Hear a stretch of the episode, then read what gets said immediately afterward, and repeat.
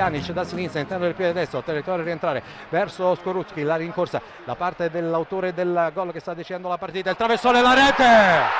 Il gol di Daniele De Rossi che bagna la sua cinquecentesima presenza con la maglia giallorossa, svettando di testa imperiosamente nel cuore dei 16 metri avversari e mettendo il pallone verso il secondo palo. Lì non può arrivare Skoluschi e la Roma al quattordicesimo e il vantaggio per 2-0 Ha segnato Daniele De Rossi.